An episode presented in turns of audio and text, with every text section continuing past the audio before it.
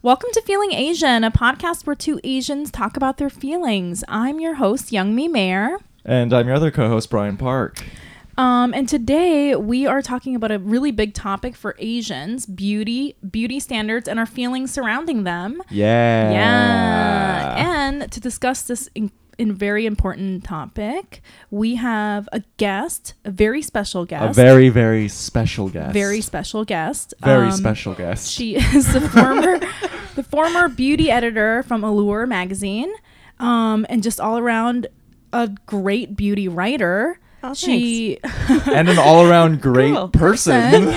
Wow. She has also, really gassing I up. Feel like it's very important to say this up top. She has amazing eyebrows and her skin. My eyes hurt because her skin is radiating. So I trust her. I did this for you guys. I trust her to tell us about beauty. Sable Young. Sable Young, everyone. Wow. Yeah. That's the best intro I've had in my life. You're welcome. Well, I guess before we get to the beauty topic and talking to Sable, Brian, how are you feeling? How am I feeling? I'm feeling a little bit bittersweet right now. Ooh. Because my sister just gave birth to a newborn nephew. What? Nothing. You're saying like a newborn goat? Like it just sounded like, sorry. And that's it. That's why I'm bittersweet. So I have a new nephew. Super exciting. Aww, so cute. My parents have been in town for the past 2 weeks.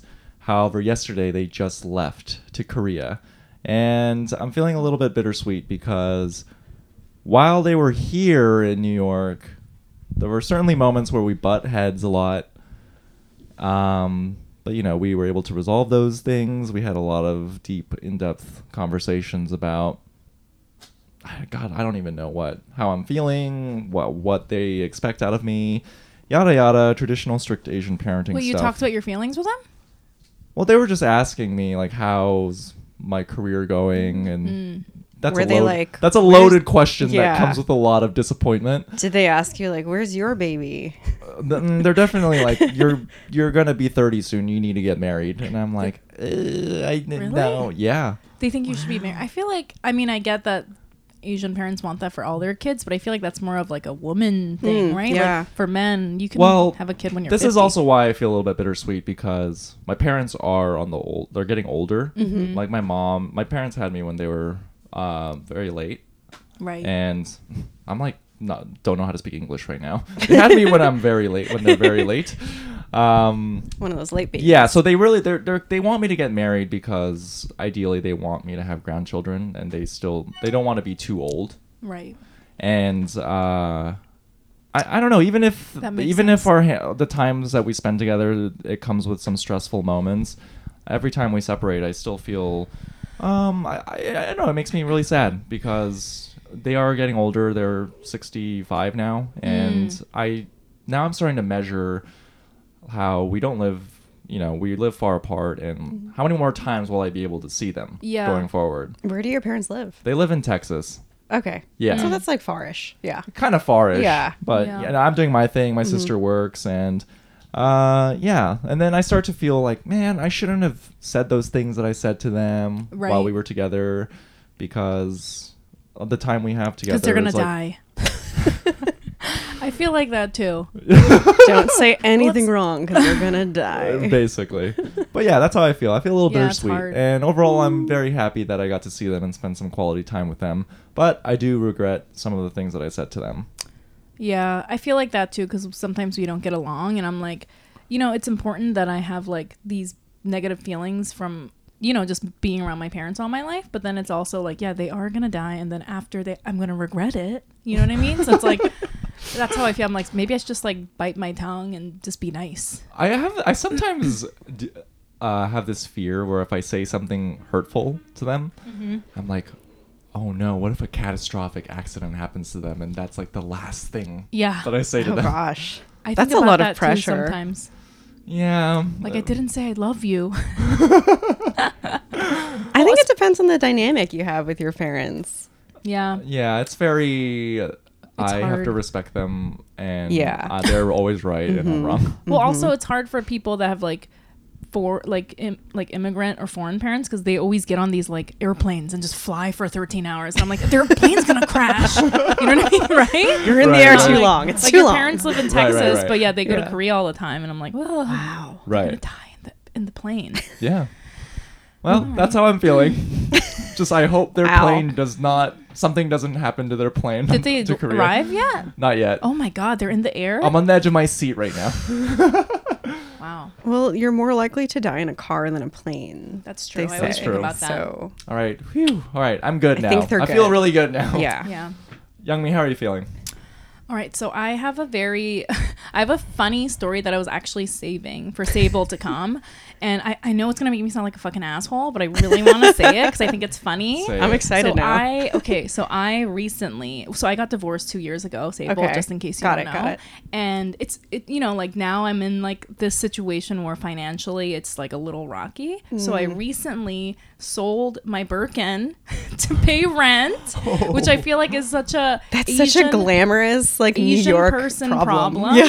but I wanted to, and wait, I felt sad. Birkins are, I know about them because my mom and my sister are like into purses. So here's the thing: if you're listening, you don't know. It's just an extremely expensive purse. It's like the Rolls-Royce of purses. It's the Rolls-Royce. It's like a status symbol. Hell yeah. But I first, before you think I'm an asshole, I have to say that literally, like, they're very expensive. They're like sometimes go for over $10,000. Yeah. But the second so that doesn't it mostly go? Not sometimes. It's like always goes over $10,000. I think now the market's a little flooded, so they're not as expensive. But like years ago when I first bought it, it was very expensive, and I just want to say that my ex-husband bought it for me, and he bought it when he made like the down to the penny the amount that the purse costs, right? So he bought it for me for my birthday, and then we were broke, like we had to eat hot ramen. Then I was just holding this purse in like a shitty apartment. Oh my God. I was like, I got it guys, look at me, bitch. But then we were like sleeping on the floor. Eating top ramen and being like, I got a bird. I was walking around like Trader Joe's or whatever, like a fucking idiot, because we were just really bad with money and we had no idea what we were doing. And like I feel like that's important. The thing that I wanted to talk about, the reason I bring this up is because I feel like a lot of Asian women own very high-end luxury goods, like Birkins, and it's true they shop a lot at luxury stores more than. Even by percentage, like white people or anyone else. Yeah. And I feel like a lot of them are like me, where they literally throw all their money away into it, and then they go home and eat like, you know, slices of white bread for 4 weeks. Yeah. And I think it's an important part of the Asian American and also just Asian people. Definitely Asian people, because lives, you see the international students in New York like flexing. Head to toe Balenciaga. Yeah. Right, and then they're like thousands and thousands of dollars in debt. Right, and but I feel like it's a big part of our community, because there is like we are not allowed status in a way that white people just have by being white, and so we need to dress like that to gain respect. I see that. Do you know what I mean? Yes, absolutely. I understand that in the context of America, but even if you go to Asia, there are no white people, there is an obsession with the status that comes with designer labels. But in Asia, I think also, there, you're totally right. It just exists there. But in Asia, I think it's because the culture there is like, if you don't show me why I should respect you, I'm not going to respect you. Yeah. There's like something like that. The visual cues are really important. Yeah, and it extends beyond just consumer goods. Like we've touched on this before, but like educational background, like just cleanliness. Like an Ivy League degree is the Hermès Birkin bag. Totally. It's like a luxury lifestyle. Right. Yeah. So that's why I wanted to bring it up, and also I had to sell it because I'm so fucking broke, behind on rent. So don't think I'm an asshole. But like, how did you feel after letting that go? Actually, it was kind of like getting rid of like a curse. It was like remember like O. Henry or one of those like Or was it like the, what was that book, like the Hemingway book about the pearl that it's like ruined, I found a pearl in the ocean and it ruined my fucking life. Or like, it was literally like very symbolic and like cursed feeling. Like it felt like The Ring. Like I was just like, ugh, like it just felt terrible. Yeah. Like just felt terrible sitting in my bedroom. Like someone's going to steal them. Like I was obsessed. Yeah. That's true. Because like a lot of people get those bags insured. Yeah. I didn't. I don't even. Was it hard to sell? Like no, the moment you put on the market? No, it was very easy. Luxury to sell. Handbags are like, there's a huge market for resale. But I have to say the Birkins are like, the market is flooded, so I didn't get as much money as I thought I would get. But it did feel like extremely cursed to have it. walking around, I literally maybe took it out 3 times in the whole like 5 years that I've had it.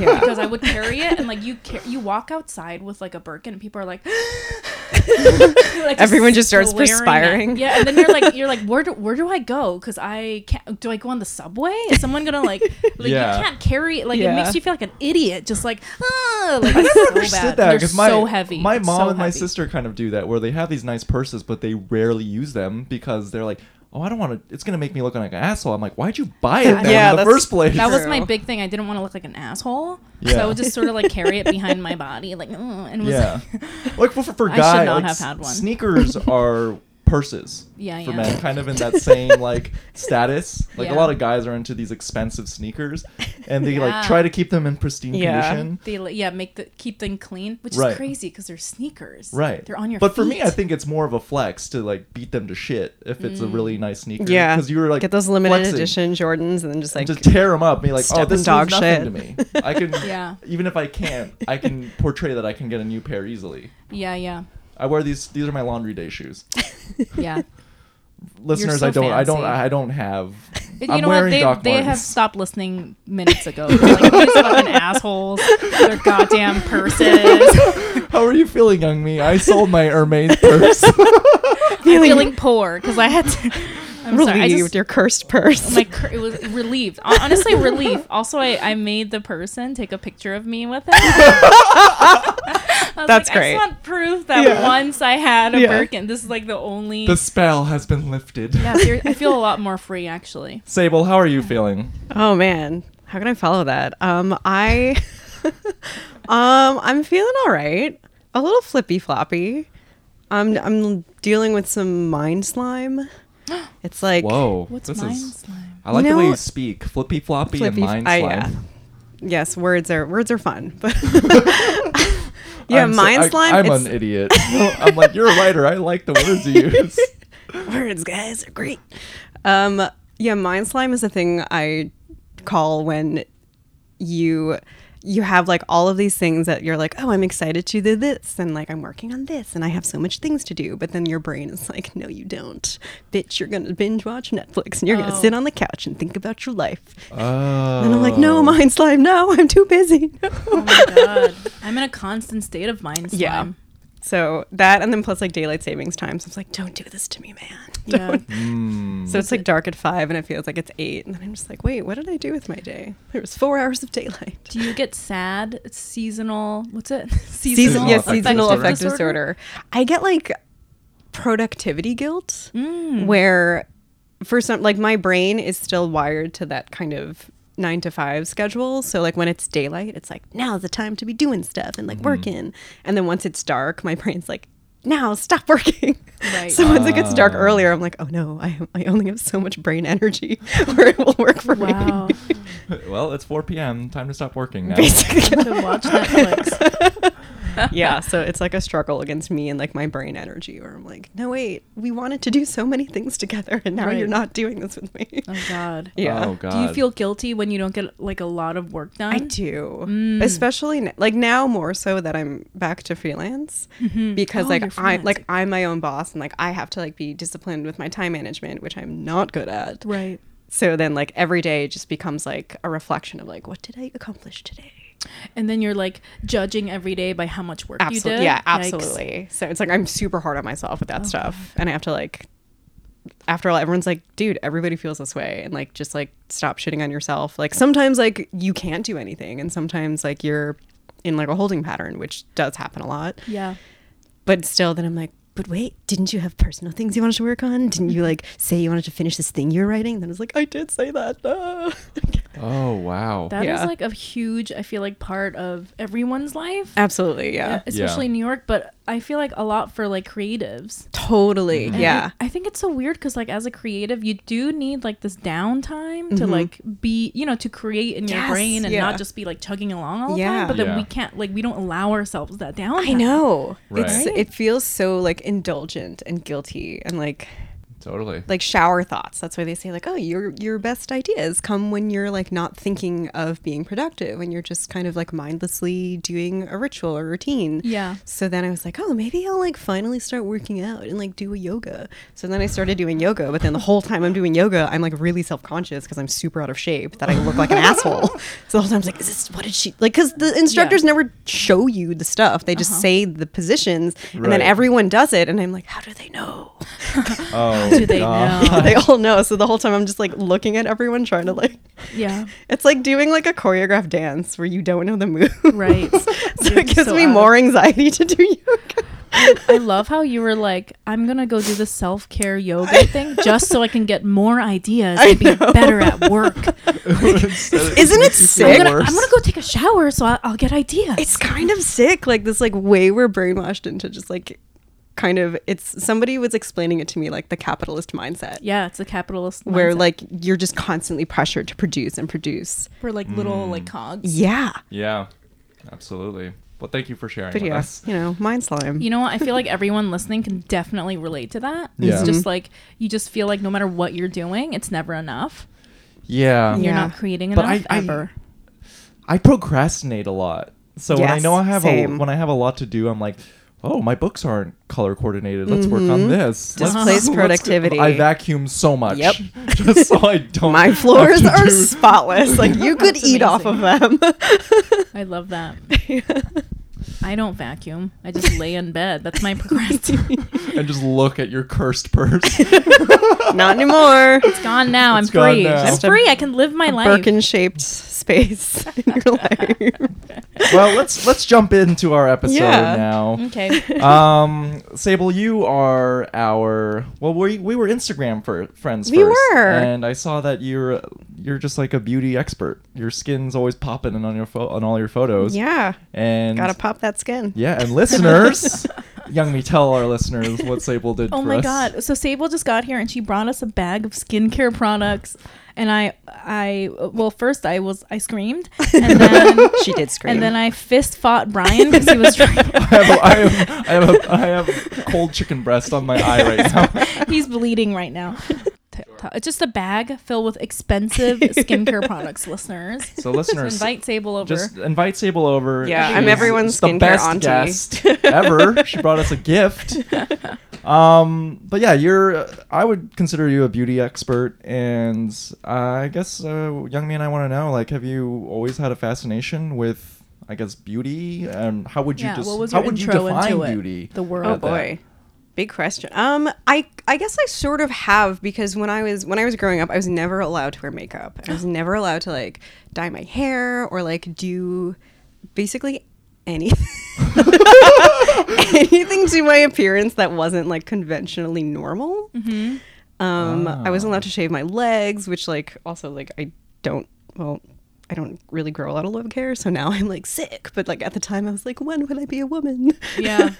Wow. So, why? And because your parents. Yeah, like my mom was just really strict, and like she's like the type of mom who like insists to this day that like she's like, the reason your hair is so thick and lustrous is because I shaved your head as a baby. And it's like, yeah, that's a big Asian thing. It's a big Asian thing. But I'm like, that's not physically possible. Yeah, yeah. She won't hear it though. She will not hear it. And I think maybe because I was so restricted, there was always this kind of like forbidden attraction to it. Oh, wow. So forbidden fruit. Yeah. Like there was always like that fascination with it. So like I think I like really snapped back in my career where like I like bleached my head for like a long time, and I was like platinum blonde, and like I've tried all the things just because like I had access to it. Right. Oh. Well, at what age did you like get to try makeup and like dyeing your hair and stuff like that? When I went away to college, because I wasn't living with them anymore. So that's when you finally got to do all of it. So it's like, you can't stop me. I'm in Westchester. That's amazing. Like, I grew up on Long Island. It's like 40 minutes away. That's amazing. Yeah. So wait, so when you went to college, were you just like, you like went all out and had like crazy dyed hair and stuff like that? Totally, or? Just because I was like a broke college student, but like me and like my roommates or like the girls that lived on my floor, we'd like go to the Target and get like box dye and just like fuck up our hair with like terrible box dye. Yeah. And just like wear, you know, like really fun kind of like creative, like Euphoria-esque makeup just to like go out to the quad on a Friday night. That's amazing. Wow. Yeah. Was it jarring for you initially once you know, decided to embrace that desire of wanting to alter your appearance and like experiment with it, and the way people like how people's perceptions of you've changed? Because I'm sure there was a difference, like maybe in high school where you weren't able to play around with the way you presented yourself, and then in college you were. But I also think it was, I mean, like a lot of things changed, like going to college from high school, just because like I wasn't living at home. Yeah. Right. I was in like a whole new environment with people I didn't know. So I could ostensibly just like reinvent myself and kind of like really like branch out. Like in high school, I was very boring. Right.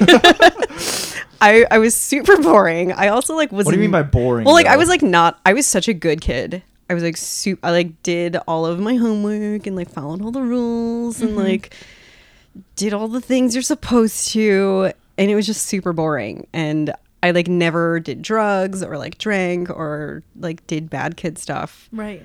Mostly just because like I didn't like jive with like the cool bad kids. And like you're like, we're the nice bad kids. Not even. It's like I was like in like the school like theater club. Aww, like, and I was awesome. On the paper. So like right. Is it weird that I think that's cool? Am I a nerd? Like now I was like, we had fun. You are a nerd, Brian. Like it was just like, you know, a bunch of like nerdy kids like doing like a production of Oklahoma and like writing the newspaper. Like I thought that was fun. Yeah. But like we didn't get into trouble. We would just like go to each other's houses and like eat cookies and like watch whatever the fuck we watched. Like I'm like, wait, Netflix didn't exist then. And so like, so then like how? So in college, what did you study? Like how did you get to the theater? Oh, you did. Okay. Studied theater. So then, how did you get into the like beauty writing? It was kind of a accident, actually. Okay. It's funny. About like 6 or 7 years ago, I started writing for this website called ExoVane. It was like the beauty sister site to ExoJane, which like I guess like was one of like the big kickoff sites when like women's media became a thing. Right. But randomly, I was actually looking for a roommate on Craigslist, and I wrote this like one like crazy sounding ad because my roommate at the time just gave me like a 2 weeks notice. She was like a good, we had a bad falling out, and then she was just like, I'm leaving, and I was like, great, but then I was like, wait, that's 2 weeks away. So I wrote this insane sounding Craigslist ad and just posted it on every single apartment listing group, like on Facebook, and I don't even like list all those like listing things, and somebody got in touch with me. It got shared around a lot, and someone got in touch. They were like, I don't need a roommate, but this was like really funny. Are you a writer? Like I just started working at this new beauty site. We need writers. And I was like kind of broke doing like retail and didn't really have direction. So I was like, do you pay? Like I'll do it for money. Yeah. And that was ExoVane. And then from then on, I just really loved it. And this is a crazy story. It's like the weirdest. You wrote a Craigslist ad that for a roommate that went viral. It's weird. And then got a writing job. Which led to a career. And now you're a writer. Yeah. Wow. That's amazing. That's so fucking cool. You know, why don't my Amazon reviews ever blow up? Because I thought they were funny. They might. They just might. What's even sadder is we're comedians and I tweet shit and those don't even go viral. Oh my God. That's literally all we're trying to do. You did it by posting. By like accident. You're just like, I need a roommate. If I tweet and it gets like 20 likes, I'm like, this is a big deal. I'm going to put this. That's how I feel. Yeah. That's how I feel. Yeah, I'm like, I'm getting 20 likes. I'm like, I stop answering Brian's phone calls. Youngmi gets 20 likes and she'll be like, Brian, do you want to post this on our Instagram because this is popping. Yeah. Oh, Brian, I'm blowing up again. It's blowing up. That's so amazing. But yeah, that kind of just like took off, and I really, really enjoyed it. So I was like, I'm gonna keep doing this and see where it goes. And then you already loved beauty, so it sort of made sense for you. Okay. And in college, like it seems like that's when you really dove in and were able to like explore like what beauty meant to you. Totally. And, like what worked for you, what didn't work for you. Did you always... How long was that, like, process of discovery, I guess? Because as an Asian person, I imagine... Like, for me, I always try to present... Initially, I would try to present myself in a way that, you know, like GQ magazine or like Esquire, which is catered to, like, a white audience. Yeah. And quickly realize, like, oh, why am I trying so hard to fit this mold that doesn't suit me? And I'm guessing, like, for you, did you go through a similar process like that? Oh, totally. Like, I grew up, I, like, subscribed to every teen magazine. Yeah. And, like, they never had Asian, they maybe had, like, 1%, like, Asian models. Right. And they were always East Asian. Like, so it was, like, a very, very specific, narrowed, skewed perspective of what Asian beauty could be. And anytime they even had, like, beauty tips, which, like, to me were already relevant because I was like, I can't wear makeup, so this is not relevant to me. But, like, they and, like, I realized they'd never addressed, like, different eye shapes, like monolids, and, like, basically anything that wasn't white or white centric. And, like, even, like, not even to Asians, but even, like, Black people, like, women of color in general, like, they just, we weren't considered. Because, like, and it's, like, weird to say this, it's, like, it's not mainstream to be ethnic, but it's, I mean, like, if you think about it, they didn't even have, like, different foundation colors until maybe 2 years ago. I know, it was Rihanna, just like mocha, pale, that's it. It was so funny. Totally. And it's like there are a lot of brands like MAC, Makeup Forever, but they're, like, studio brands who've always had, like, shades for everybody just because they're studio brands. But then, like, it became just in general, like, for Gen Pop. Totally. And then once, like, Rihanna came out with Fenty, and everyone's like, oh my god, 40 shades of foundation. And then all these brands are like, well, we're coming out with 50 and 60 shades. But, like, they wouldn't test them on real people. So it's like, you can't just add, like, black to a foundation, like, until and say you, like, did the work, because if it doesn't work on a person's face, like, you just phoned it in. Right. Which now everyone... Ooh, I didn't know that was happening. That's really interesting. Because now I just see these brands coming out with, we have really, like, all these, like, crazy colors, but they're not actually, like, testing them out on real people. That's, it's because, so... like, now, like, your like, brand identity is also focused on, like, your social causes. Right. And, like, diversity and stuff like that. Absolutely. So do you feel like, you know, as an Asian woman and a woman in color working in beauty... Like, what is that like now? Because there is, like, you know, very recently, I guess, it's sort of this big thing now to be inclusive, and have diversity, and, you know, like, every brand has to have, like, the social causes tied to it. What is all that like? I mean, I think it's cool. It's great that they're having this conversation, and it's long overdue. And, like... It's funny because for the longest time, everyone would look to magazines to dictate, like, what are the trends, what's in, what should we be paying attention to.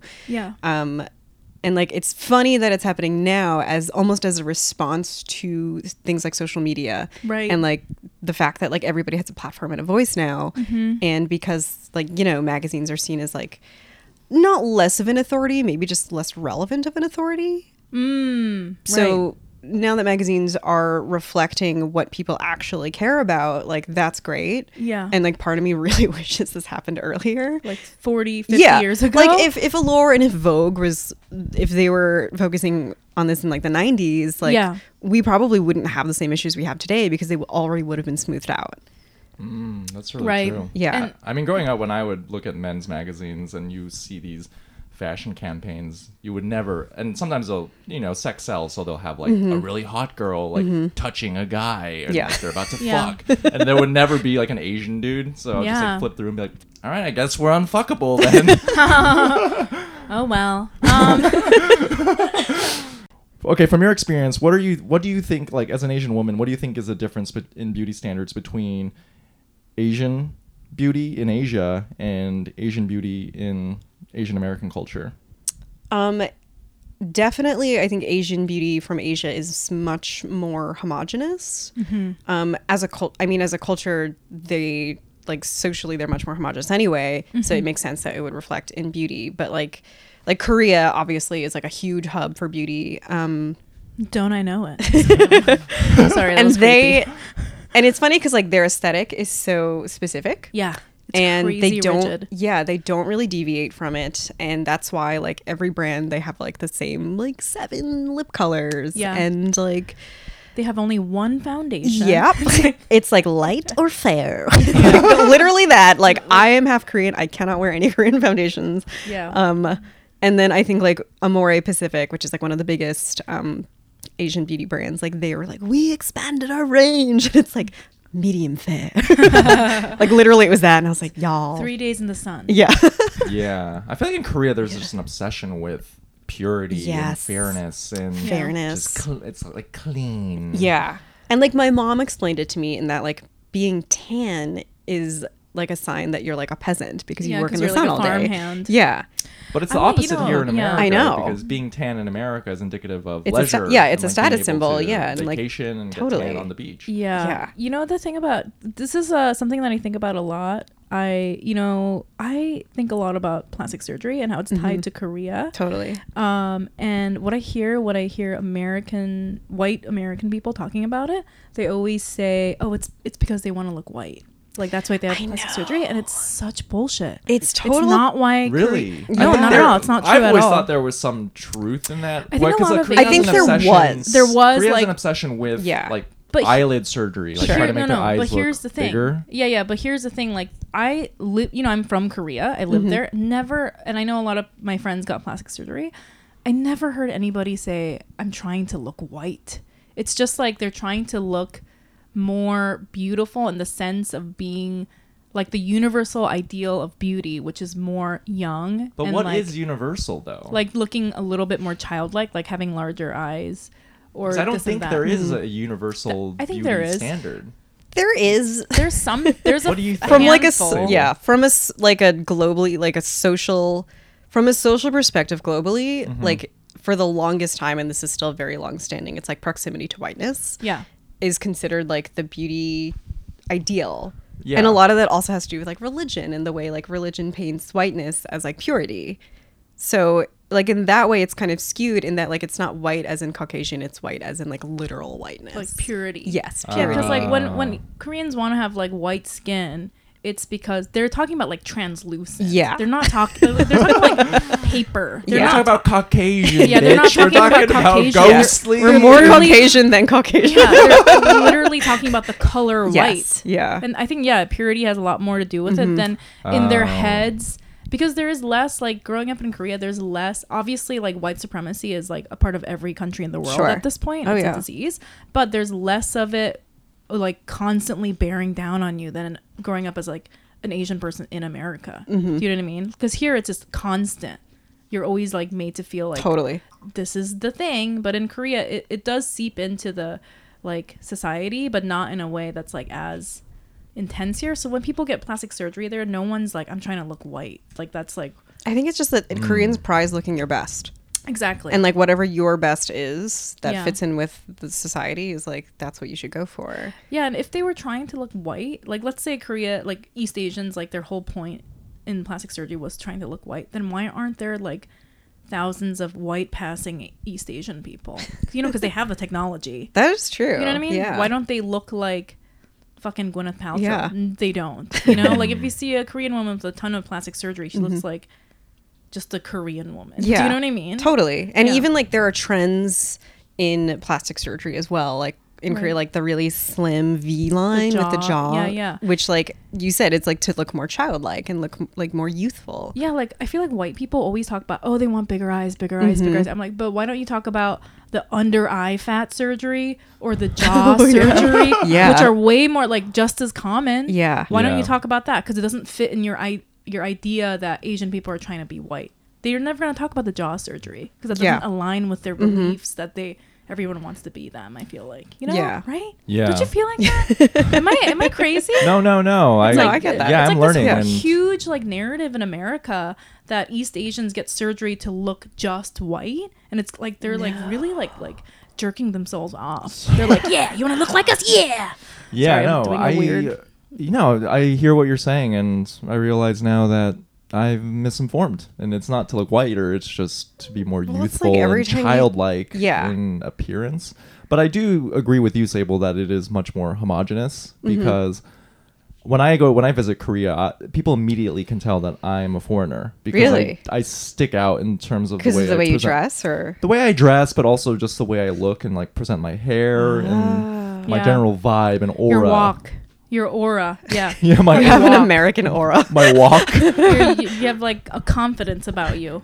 Wait, what? So you're colonized saying I'm not even joking. No, they do have confidence, but it comes out in a different physical way. Like, I swear to God, Korean people will say, like, I can tell you didn't grow up here because of your walk. Like, they will say something like that. Weird. I do think space is, like, space is a cultural thing where, like, the way you regard the space around you and where you fit into it. Yeah. Like manspreading is like a very American thing. Yeah. Whereas like you wouldn't do that in like Japan. You wouldn't do that in Asia just because like culturally like the way you regard space is so different. Yeah. That's a good point. That's a great point. Wow. Sable's so much smarter than us. Youngmi. We're like maybe that's what they see. They're like, this guy's taking up space. You must not be from around here. Meanwhile, Youngmi and I are like, it's the walk. It's the way you walk. I mean, it could be the walk too. You're breathing too loud. Yeah. That's what I get. Oh, God. Oh, yeah, but also I have to say the European standards of beauty, that's also definitely a thing. Like, I'm not going to pretend that. They're obviously that's seeped into Korea, and that's a big part of where their concepts of beauty are. But I feel like living in Korea, there's this thing that Korean people don't really think that they're not as good as white people because they don't live in a white supremacist I feel country. Like they think they're better than white people. Yeah, they actually do. Because they would always say these really, because I'm half white, and they would always say these really racist things to me, like that are like very anti-white. They're like, oh, like white women are just also so fat and big, and I'm like, do you have food? I am hungry. Like they always say that to me, and I'm like, they're like, you know, you're like too big because you're like a white woman. Like they're too big, and like it was, which is a really racist, terrible thing to say. Or they would just say like just really mean things about white people's physical appearance all the time. And so I feel like, which is all terrible and racist, but it's like, so they wouldn't, I don't know. They have a very complicated relationship to European beauty standards. Absolutely. You know what I mean? Yeah. Yeah. But it's definitely a big part. But this is going to sound biased coming from me because I'm Korean, but with the globalization of K-pop and Korean skincare, have you noticed that from non-Asian countries, let's use European standards of beauty, sort of adapting or borrowing these Asian beauty trends from your experience? I think it definitely gets filtered. Like men wearing makeup is like generally it's considered like not a thing men do, but like in Korea, like, okay, if you think of men wearing makeup in like a Western sense, it's visible. It's like guyliner or, you know, things that like make a statement as like a form of self-expression. Whereas in Korea, men might wear makeup like concealer, like makeup you're not meant to see necessarily, but to be corrective. Yeah. And now I think that's flooding more into like a Western perspective of like men wearing corrective makeup. Oh. So it's like them also being like, oh, like if you want to, like you can also like, you know, look your best if you don't, you know, want to flaunt your under eye circles or something like that. Right. Yeah. And like normalizing that. So I think that, if anything, has filtered through or is starting to. Yeah, oh, I think in the next 10 years, it's going to become more common for American men to put on a little bit of makeup. Totally. Do you wear makeup, Brian? No, I don't wear makeup, Youngmi. That shit's gross. No, I'll use like Cetaphil and moisturizer, but that's the extent of the amount of like skincare. What was that? What was that gasp?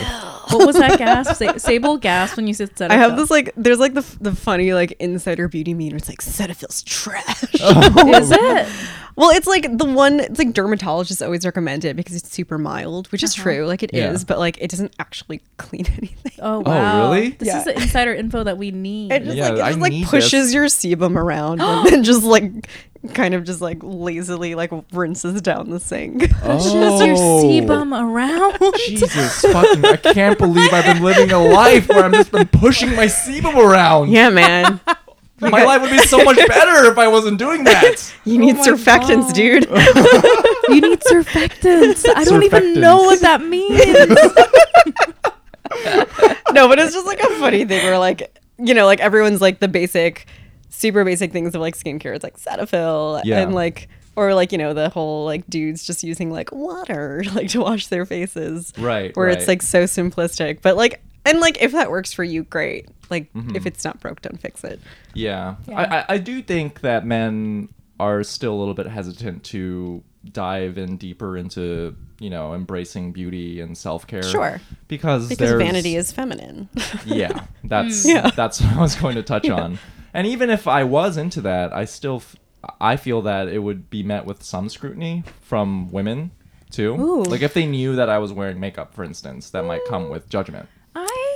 Yes and no. I think now the conversation's so much more open. Mm-hmm. Yeah. And yes, like, now, like, our society's so much more vain.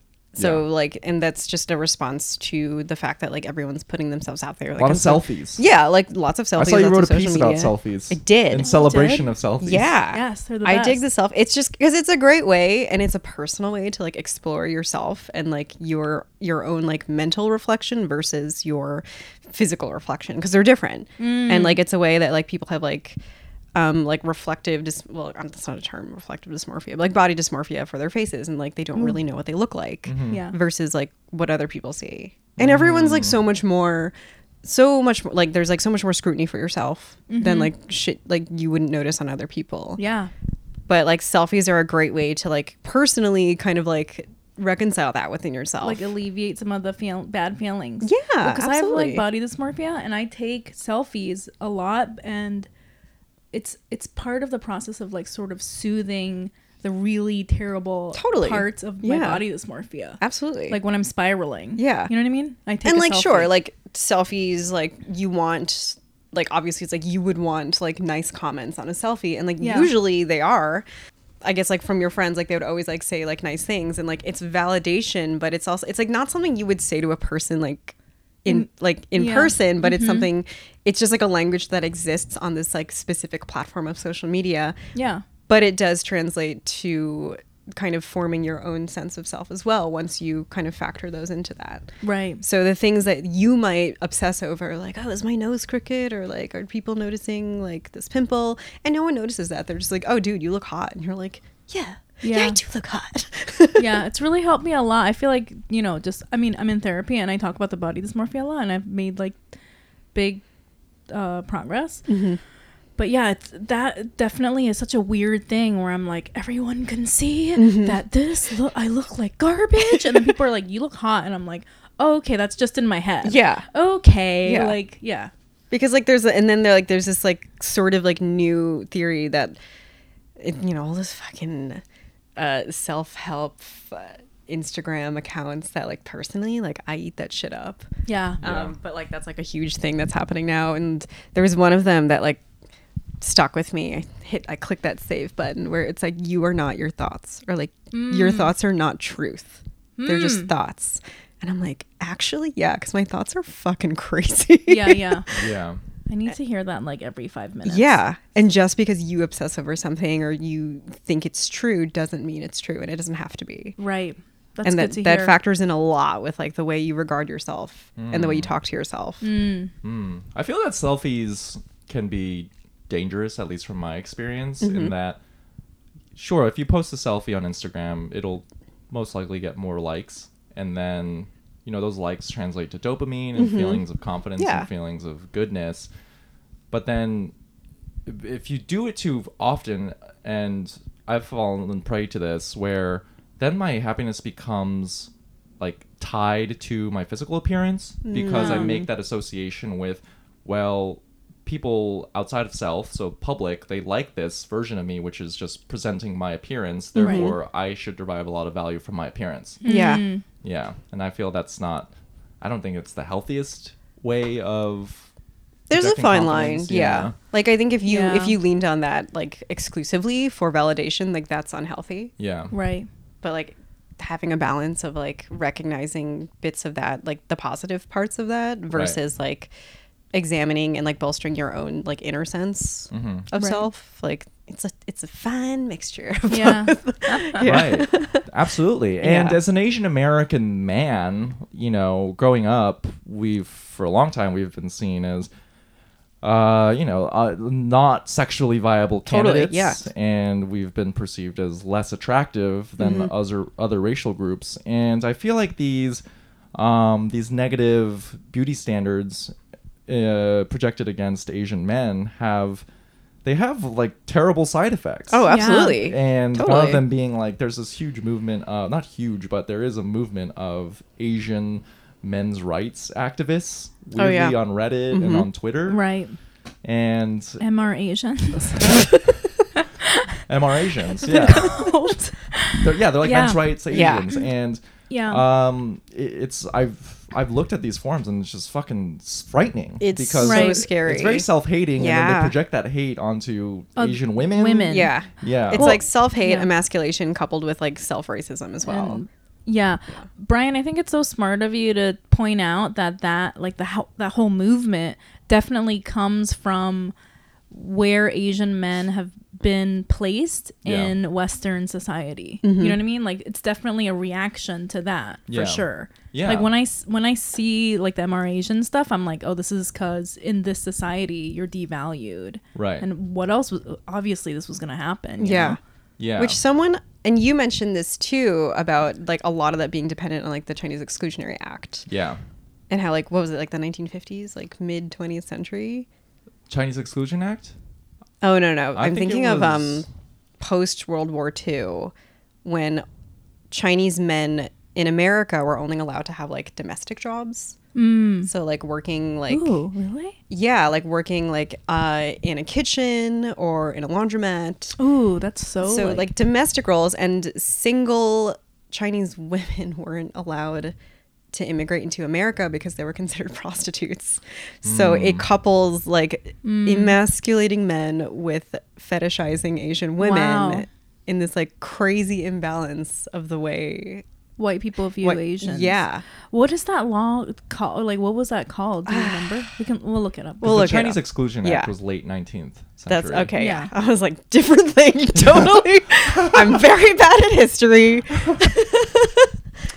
And you know, I've had a relationship to this, because in my early 20s, like I would try to hook up with white women as a way to prove my masculinity and to like really believe in myself that, yeah, I'm attractive, but it's flawed in that why would I assume that white women are the pinnacle of beauty? Totally. Yeah. It's like rooted in that. I mean, that's another part of American like ideology that like seeps into our thinking without us knowing. White women are put on a pedestal, right? They're 100%. They're used. Yeah. They were used to like create like racist hysteria against black people. Like, all black men want to rape white women. It's like, cool, man. Like crimes against white women. Like I feel like it's so much more sensationalized, especially if it's like a crime against a white woman from like a person of color. You're gonna die. Basically, yeah. You're being sentenced. You are guilty. Your entire family pretty much is gonna die. Yeah.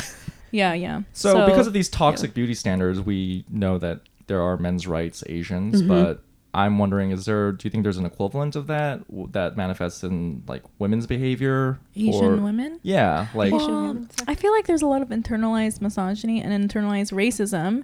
I hear, you know, when I do, because I'm not here to blame it. I don't even feel any sort of way about MR Asians or women that act this way, but I feel like I meet a lot of like Asian women that are what's the word, I guess, like act very like, I'm a basic white bitch and I'm gonna date Chad, and like they really fall into this, I'm a sorority girl, like those kind of like, totally. I see, but I kind of think that's ubiquitous, almost beyond race, right? Is that like that just happens to be very white culture, but like joining a sorority, like working those types of jobs, like status jobs, and like marrying like the, you know, rich white dude is just like America.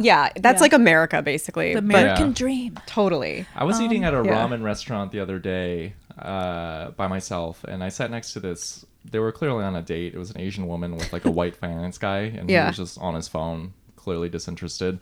But the Asian girl was like, yeah, like as a way to make herself more attractive, she's like, yeah, like, you know, all my friends call me a bro, and I'm just like, what? Like, why are you stop? Love yourself. Like, why are you trying so hard for this shitty dude who's not giving you any attention the time of day? I always see Asian women and white dudes on dates, and the girl is almost always smoking hot. And this dude is like whatever looking, and I'm like, is he funny? Is he rich? Like, what is the fucking deal here? Yeah. Like, do you not see how fucking hot you are? Like, this guy? Really? Yeah, it's unfortunate. Yeah. Yeah, there's always these hot Asian girls. And like the white guy will just be like in a blue button down and like Allbirds. He's like, I got a shitty neck beard. And I'm like, come on, man. Work for your woman. You're going to lose her. Yeah.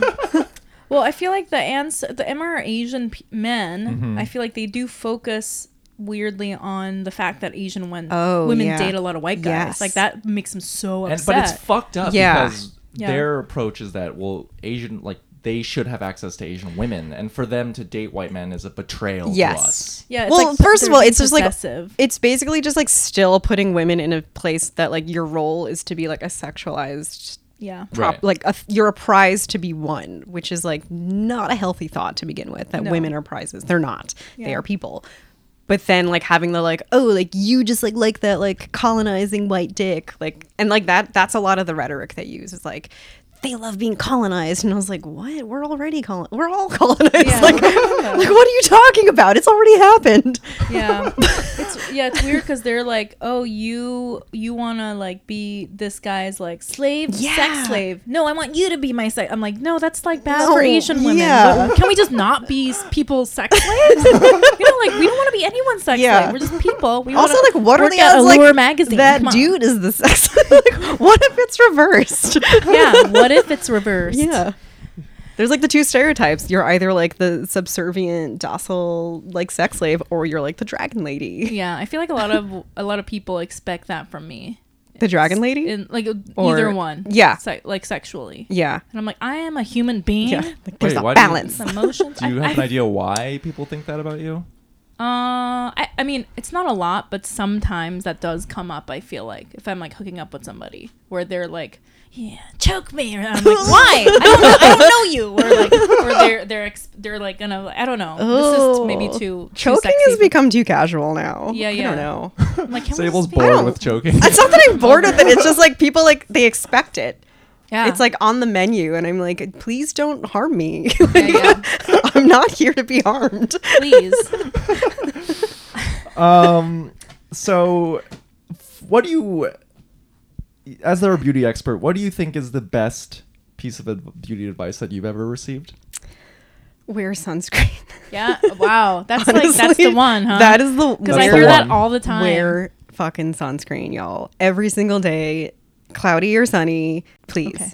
It's the only actual, like, if you give a shit about like anti-aging, it's the only thing that's proven is like preventative. Okay. Wearing sun, because like once you fuck up your skin later, the only thing that like might do anything is like expensive lasers and like stuff like that. I'm going for the lasers. I'm lazy.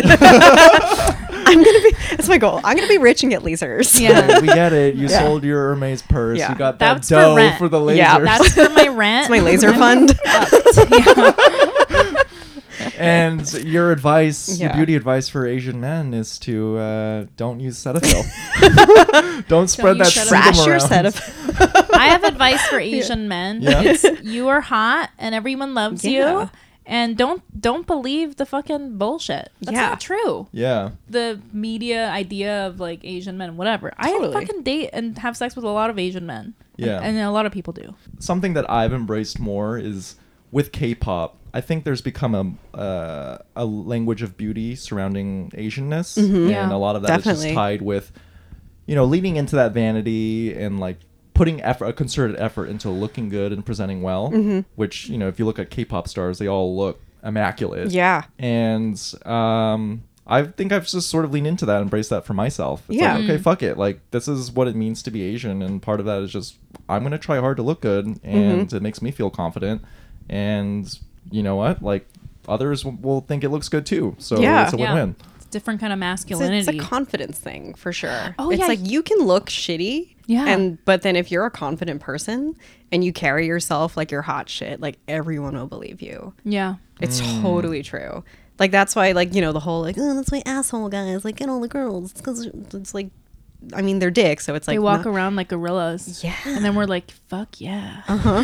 For some reason. It's that walk. It's that damn walk. It's the walk. But you know what's funny? Like, do you ever go to Asia, like China or Korea or anything? Or Japan or anything? No. Okay, so... I really want to go. Whenever I go... Yeah. the first thing off the bat, and I don't want to hurt any Asian American men's feelings, the first thing I noticed right off the bat is that every man looks pretty, like, way attractive because they carry themselves with, like, a confidence of not having grown up in a place being told that they're not sexy. Yes. So they're just like, absolutely. I fuck. Yeah. And then I'm like, oh my God, it's such a different. It's a different vibe. Because they're just like, what do you mean I'm not viable sexually? I'm the only kind of man here. Yeah. You know what I mean? Totally. It's a totally different feeling. And I'm just like, yeah, it's like internal. Yeah. Like so many Asians in America, internal. Like myself included, grew up in like dominantly like white spaces. Yes. So it's like making there was like me smaller. And like three other Asians in my town of like mostly white people, and so like all of my friends are white, like all of my culture ostensibly was white other than like what went on in my house. And then even then, like I was like, oh, we're the weird ones, even though I'm like, wait, no.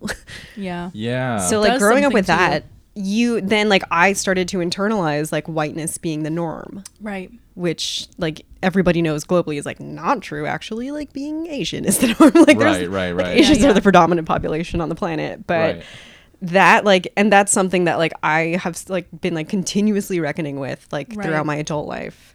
Yeah, and now and like I'm really really glad now that we're having these conversations, because even like when I was growing up and you know.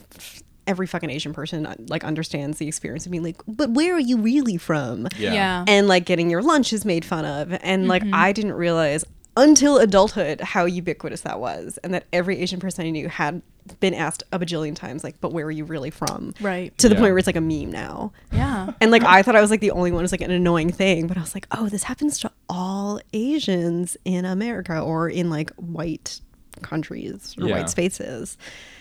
And like, then when I started like really thinking about it, I'm like, this is fucked. Leave our lunches alone. Oh, now everyone's like, oh, sushi, I'm so special. And I'm like, fuck you. You were fucking making fun of my sushi when I was in third grade. Don't try to flex. Yeah. Bibimbap. I'm just like, shut up. Bulgogi. I'm like, it's not how you say it. I swear, oh my God. If I hear another like a white person say the word bibimbap, I'm going to fucking kill myself. I've had it, Brian. I'm going to fucking kill myself. Yeah. It's too much. It is fucked though. Yes. And I want to touch on what you said, Youngmi, about how there is like a difference in the way people carry themselves, like depending on what spaces they grew up in. Yeah. And you know, as an Asian guy in America, I just sort of felt I wasn't desired. And so this is going to sound a little bit fucked up, but the times then I would like when I would visit Korea, I'd be like, yeah, like I'm Korean, like these Korean girls are gonna be into me. But then when I go there, they're like, yo, your walk is trash and your style is fucking trash, and you use Cetaphil. Get the fuck away from me. All right, guys. So we have Sable here, and as you all know, Youngmi and I have an advice column. We do. Not really. Wow. So if you have any questions, feel free to email us, and it can be about anything about the Asian experience. feelingasianpodcast@gmail.com. Yeah. So Sable, we're gonna all chime in on this. Okay. And I felt that this is kind of what you mentioned already, Sable. Ooh, yeah. What's the question? So this is a question from Anthony Lee, and he asks, as someone who lives in a place devoid of Asian culture (parentheses Midwest), Oy. How do I keep in touch with my Asian self? Oh, that's a great question. As a person with no experience of the Midwest, but. Yeah. I would say online. Online. Yeah. I think. I know that sounds really... Like everywhere you go, you have to find your tribe. Like read... Is there certain content that you guys read, or how do you guys keep in touch with your Asian self? Honestly, or is this something you don't? Well, like that's how I found you guys. Oh, was through like an Asian cultured podcast. Yeah. Yeah. And I think like now, like in New York City, like a lot of people are doing cool stuff, and they're like Asian communities... Specifically, I guess I should say Asian American communities doing cool stuff and exploring like our dual identities. Like Banana Mag does that really well, and just kind of like seeding, like finding those groups that speak to the things that you identify with. Right, that's important. And like if you're in the Midwest and if there's not a lot, you just like, don't have those people IRL. Right. Like finding your community online. Like, you know what that reminds me of? I remember like being a teenager. This is like right at the birth of, I mean, not really, I'm not that old, but like just like when the internet was like coming alive. Yeah. And I remember like really being into like punk rock music, but being like so far away from anyone that was into that, like growing up in Saipan. And finding things online. It's almost like a weird, like, indie underground movement of super cool Asian people. You know, there's like Banana Magazine, like all those like artsy, super smart, cool people that do live. Foreigner media, which is great, and it's based in New York. Yeah, they're like coastal city people, but they're online now, and you can like interact and see all this like cool Asian American.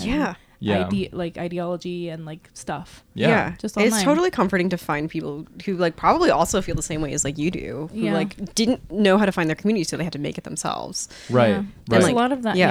And like, similar to your high school experience, there is, I've had to uncouple a lot of self-hatred, and you know, I tried my best to adapt to white American ideology, and I kind of felt embarrassed to be Asian, and because I assumed Asian was just a monolith. It was one thing where we're all nerds, we're not cool, but coolness according to what standard? Always the sidekick. Always the sidekick.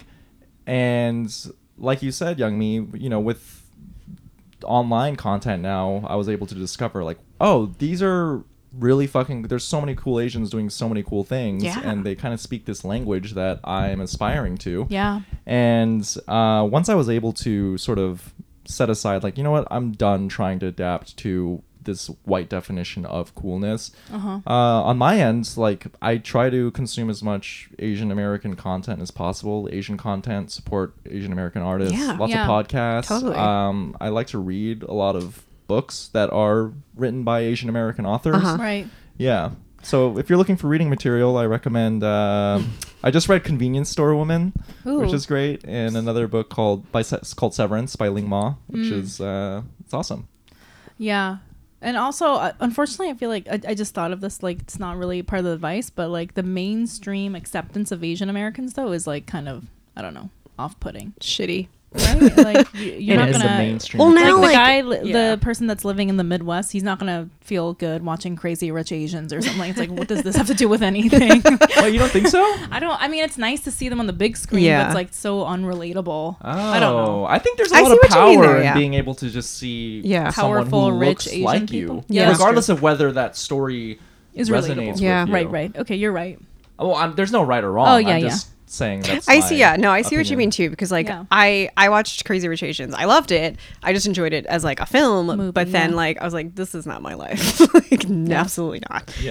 And like there's a part of me too that thought it was a little like iffy that the lead dude, Henry Golding, isn't he half white? I thought that was kind of big topic for me and Brian.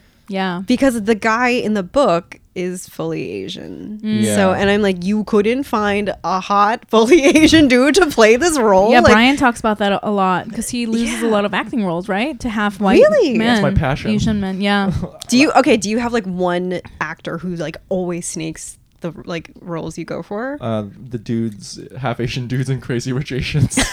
Well, like Henry Golding is like, well, he was like, I think he was like a show host or... So he's like been in like the biz for a while, and I guess maybe he was just like, I'm gonna switch to acting, and then his agent just put him out for that shit. Right. You know, I have a lot of things to say about it. It could be its own episode, but it's out of my it's a top down problem because it's these white people who are making these decisions who want to preserve whiteness, what they consider to be attractive or valuable in this sense, but fuck it. I just figure if you're even if you're any amount of Asian, just celebrate it. That's true too. It's ultimately good for everyone. Like there it's like a whole other culture bubble, like also being biracial as well. Baby steps. Yeah. White people can't deal with just a full-blown Asian person. I mean, Steve Yeun's he's doing a lot. Yeah. He's carrying. I love him. He's like, he's got the whole weight of like Asian on his shoulder. I love him so much. Go, Steve, go. I love him. I know, he's great. Yeah, but I think that wraps up our pod. So thank you so much for joining us, Sable. Yeah, thanks for having me. Where can the listeners find you? I am on some social medias. Sabletooth Tiger. Tiger spelled Tigra because Tiger was taken. That's the ubiquitous handle. Nice. Sabletoothed Tiger. Yeah. And do you have any, where can people find your writing, your work? Oh boy, just Google me, you know, just Google Sable Young. Sable Young. Yeah. If you Google Brian Park, I am on page 12. After like 19 pages of doctors and dentists. Basically. But yeah, if you're listening, you can follow me on Instagram at It's Brian Park. And I have I host a comedy show at Etiquette Space in Williamsburg, and our next show is Sunday, November 17th. Mm. So if you're around, please, please, please, you can get tickets at the link in my bio. And Youngmi, where can our listeners find you? YM Mayer on Instagram and Twitter. I also host a comedy show, and I never plugged here before.